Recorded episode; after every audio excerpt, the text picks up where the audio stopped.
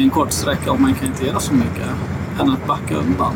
Är man själv på tåget så är det lite svårt att hantera vissa personer. Vi har jobbat jättehårt nu med att få komma till rätta med de här utmaningarna vi har kring en del personer som är, rör sig runt centrala Kumla. Och det är ju det som är så himla tråkigt. Att några få personer begränsar flertalets möjligheter och utrymme att leva ett vanligt liv. Välkommen till Studio DN Dokumentär. SJ larmar om att tågpersonal trakasseras och hotas. Tågvärden Omid Farougi är en av de som angripits. I hans hemstad Kumla är problemen så stora att SJ hotar att inte låta tågen stanna.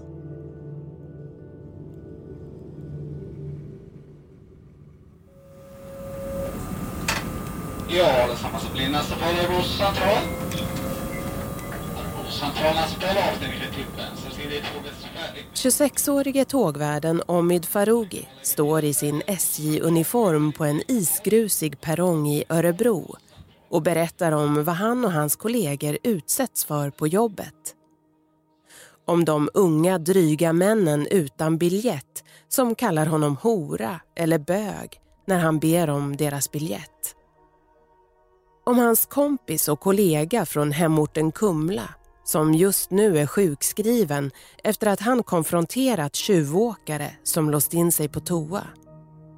När fripassagerarna störtade ut attackerade de Omids kollega och knuffade omkull honom så att han slog i huvudet Det hårt. var någon resenär som sa till mig ja, men det var någon kille här som gick runt och mobbade mig och några andra som hade munkigt och så. Och då jag bara, ja men visst vi ser han ut? Och så fick jag lite information. Sen går jag inom tåget och ser jag honom att han går runt i tåget. Men eh, du, du får inte gå genom tåget. Har du någon biljett? Var ska du åka? Nej men han har ingen biljett. Han hade på min tröja. Men det är jag som bestämmer säger han. Mannen var så aggressiv att Omid såg sig tvungen att ringa polisen.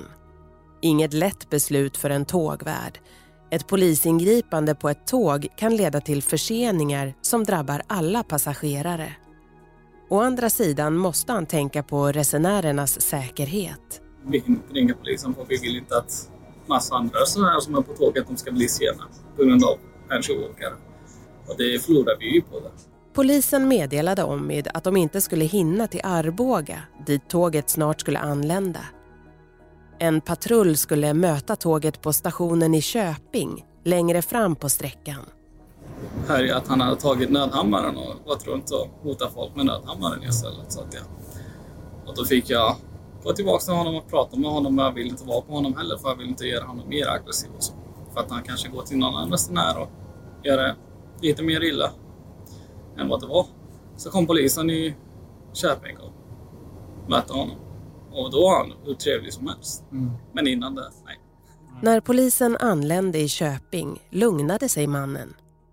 Orden rinner ur Omid Farougi där på perrongen. Det finns många incidenter att berätta om. Omid uppskattar att han blir trakasserad av tjuvåkare två, tre gånger i veckan. Tåget han jobbar på den här torsdagsmorgonen ska snart köra vidare från Örebro mot Arboga.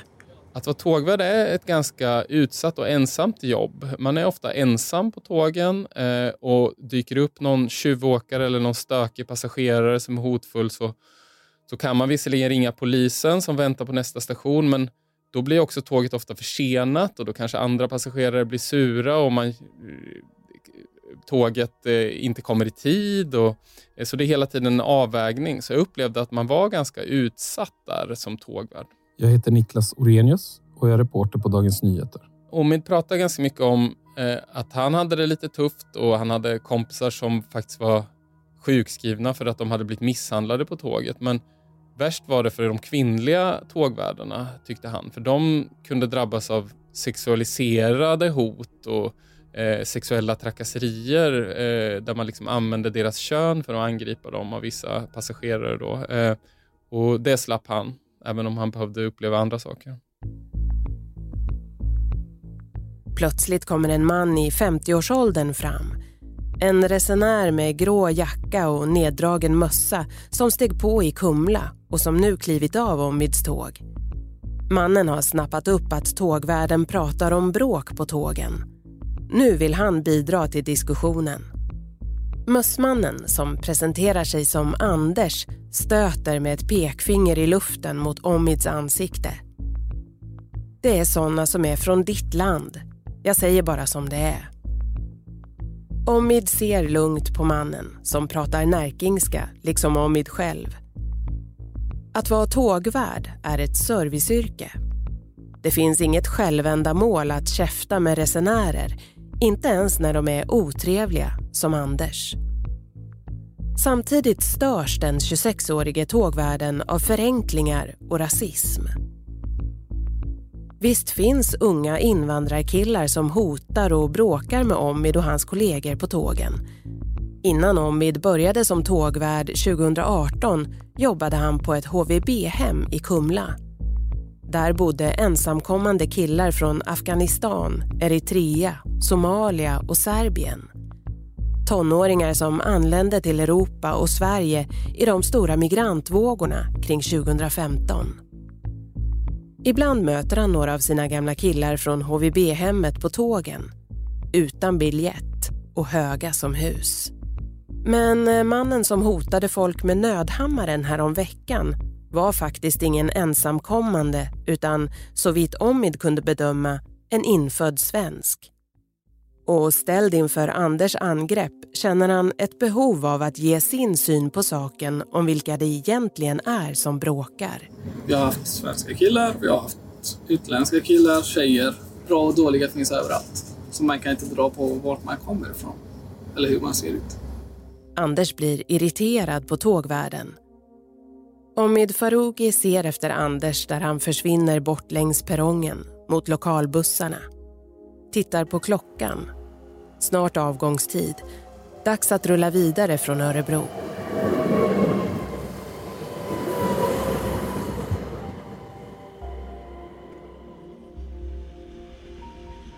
Det finns något djupt symboliskt med järnvägar och tåg. En välfungerande tågtrafik ses ofta som ett tecken på ett välskött och framgångsrikt samhälle.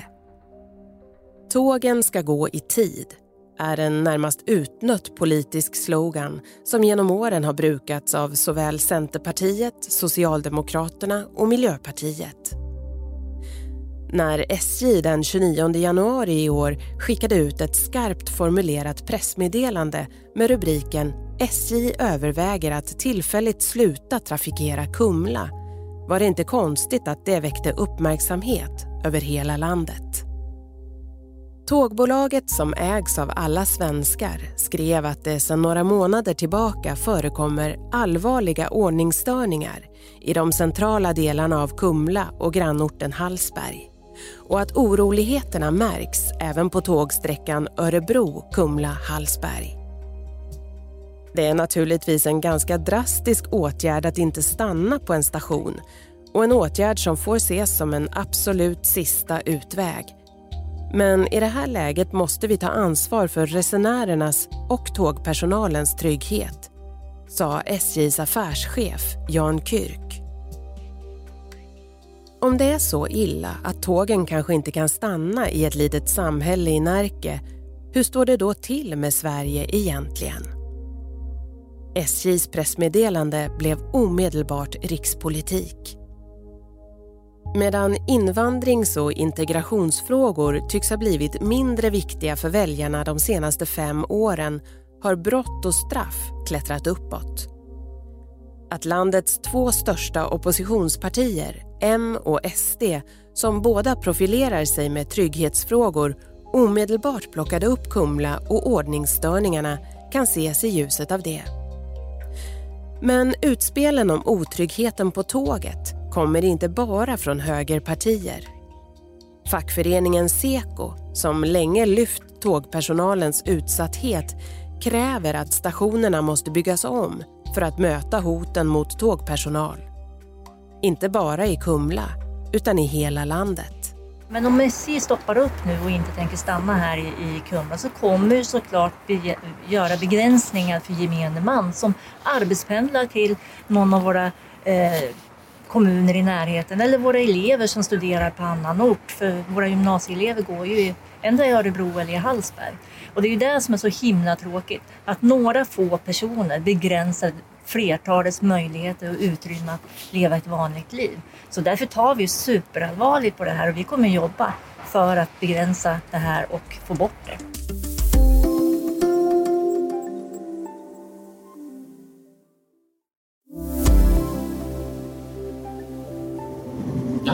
Ja.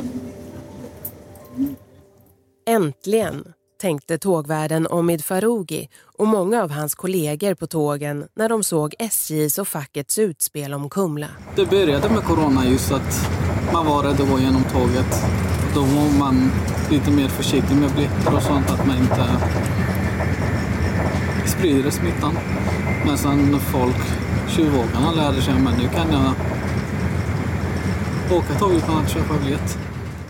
Facket kräver nu stopp för ensamarbete ombord på tågen. Är man helt själv på tåget, vågar man inte, om de är två, tre stycken, då vågar man inte ge sig på Så då blir man lite rädd. Ja, vad kan man göra till nästa uppehåll till poliserna kommer? Och då blir det, ja, jag är helt själv.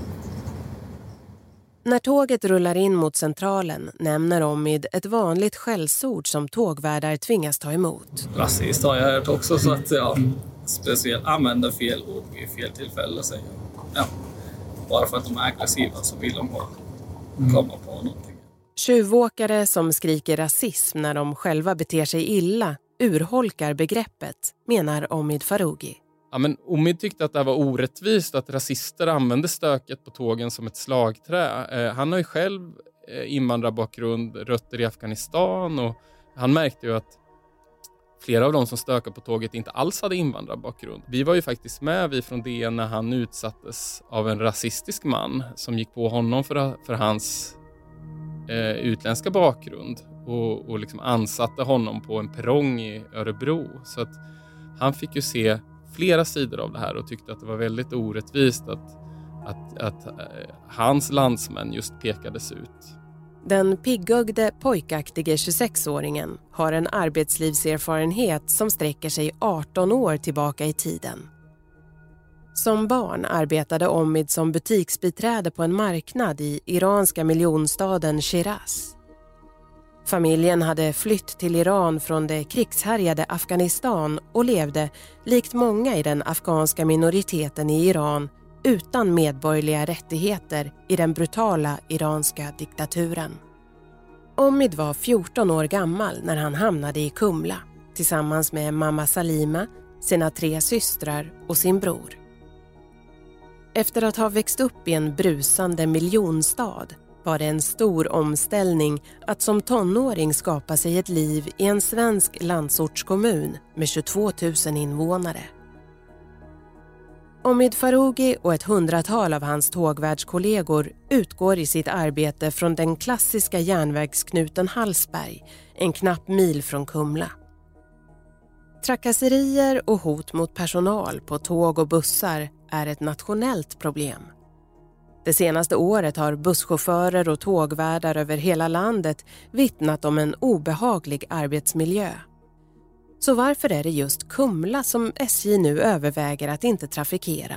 I Kumla och i många andra små svenska orter så upplever man ofta kring resecentrum mitt i stan och i, i centrum att det, det är ganska mycket otrygghet och i Kumla var det narkotikahandel på öppen gata och eh, misshandel och folk som faktiskt inte alltid vågar röra sig i kvarteren. Eh, så det här är ett samhällsproblem som har flyttat in också på tågen och som märks även då för tågvärdarna.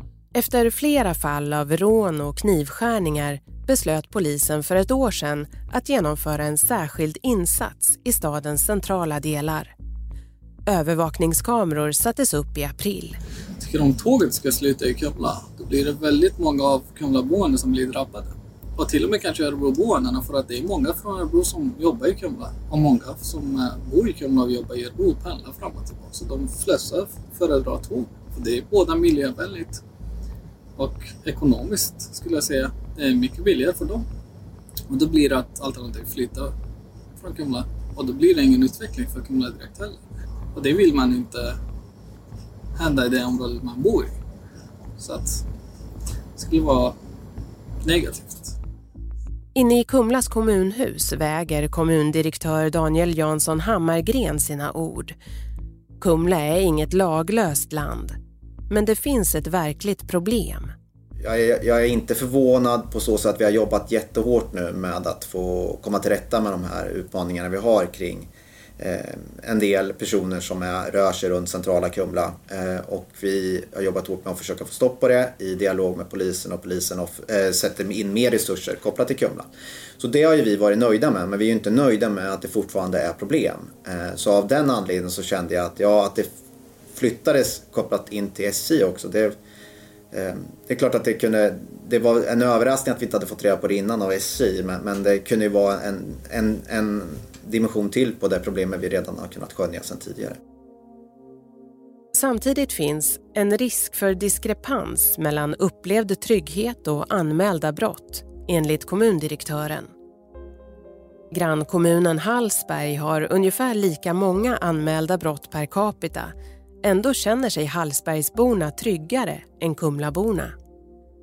Daniel Jansson Hammargren ser en risk att flitig rapportering om brottslighet i Kumla kan göra människor ännu mer otrygga. Brottsligheten i Kumla beror inte på att Sveriges största fängelse finns här. Kumlaanstalten är ortens största arbetsgivare med runt 500 anställda. Ett slutet system som inte har haft någon rymning sedan 2004.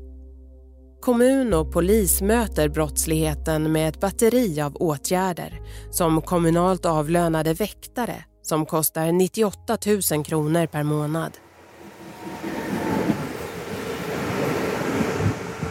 Omid Farougi har fortfarande sin SJ-uniform på sig när han sätter på värmen i sin utkylda bil och kör från Hallsberg hem mot Kumla.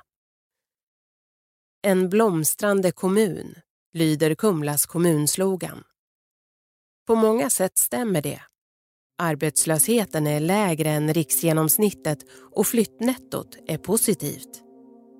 Kumla är en expansiv pendlingsort med ett levande konstliv. Men Omid Farougi ser att somliga inte får plats. Han vet att det lever papperslösa i Kumla Migranter som fått avslag på sina asylansökningar och som håller sig undan myndigheterna. Han tror på personligt ansvar. Samtidigt har Sverige gjort det orimligt svårt för många av de ensamkommande som sökte asyl kring 2015, anser Omid. Att tvingas vänta åratal på besked om sin framtid knäckte många. Han har jobbat som tågvärd sedan i juni 2018. Jobbet passar honom. Han är plikttrogen, punktlig och älskar att snacka med folk. Kumlingar kallas folk från Kumla. Somliga hävdar att man måste vara född i Kumla för att få benämnas kumling. Andra att ens familj ska ha levt här i flera generationer. Omid Storstadspojken från Shiraz, som levt halva sitt liv i Kumla, tvekar inte att beskriva sig som kumling. Han är lojal med sin närkingska hemstad, trots att det var tufft i början på gymnasiets fordonsprogram. Ibland fick Omid höra att just han var okej, okay, medan andra invandrare skulle ut från Sverige. Det gjorde honom fundersam Lite som idag när han läser hetsiga kommentarsfält om SJ och Kumla där stöket skylls på olika invandrargrupper. Man kan inte dela upp människor på det sättet, anser Omid Farougi. Jag tycker att SJ gjorde väldigt bra av sig. Att det betyder att de bryr sig om sina medarbetare. Och jag tycker att jag och mina kollegor behöver inte sätta, sättas varje dag för ett hot och våld på tåget. För det är inte vårt jobb egentligen. Vad är det som har hänt sedan du skrev det här reportaget, Niklas Sorenius? Det har kommit allt fler eh, tecken på att det här är ett, ett stort samhällsproblem eh, på bussar och tåg över hela landet. Facket larmar om det i många delar av landet. Bara häromdagen så var det en, en debattartikel från Seko som organiserar tågvärdar där de skrev att eh, ska en tågvärd behöva dö innan någonting görs? Så att eh, från fackligt håll så efterlyser man fler politiska åtgärder och man har ju de här krav, det här kravet på att att man ska bygga någon sorts spärrar så att vem som helst inte kan komma ut på perrongen. Tågen fortsätter gå i Omids hemstad Kumla, men Omid har slutat jobba som tågvärd. Eh, han har börjat eh, på bilprovningen i Hallsberg som ligger bredvid Kumla. Eh, och eh, delvis handlar det om att, att det var ett utsatt jobb eh, att, att jobba som tågvärd. Men det var också så att Omid har ett stort bilintresse. Han gick fordonsteknisk eh, program på gymnasiet och har drömt om, drömmer om att starta en bilverkstad en gång. Eh, men han har fortfarande många kompisar som jobbar kvar som tågvärdar och de eh, ja, men berättar om fortsatt stök. En av dem var ju sjukskriven tidigare i år på grund av misshandel. Han är tillbaka i tjänst. Så att, Omid hoppas ju att SJ och samhället ska få koll på det här problemet och göra någonting åt saken. Det här avsnittet har producerats av mig, Madeleine Longo. Exekutiv producent var Augustin Erba. De medverkande var tågvärden Omid Farougi, Kumlas kommundirektör Daniel Jansson Hammargren och kommunalrådet Katarina Hansson. Berättarrösten var Susanna Levenhaupt från Beppo ljudproduktion. Texten har skrivits av DNs reporter Niklas Orenius och Thomas Karlsson var fotograf. Redaktör för texten var Matilda E Hansson och musiken var från Epidemic Sound. Det här var en produktion från Dagens Nyheter och Bauer Media. Nu tar Studio DN Dokumentär ett uppehåll, men vi är tillbaka igen i höst. Men vanliga Studio DN kan du höra en bit in i sommaren. Tack för att du har lyssnat och trevlig sommar!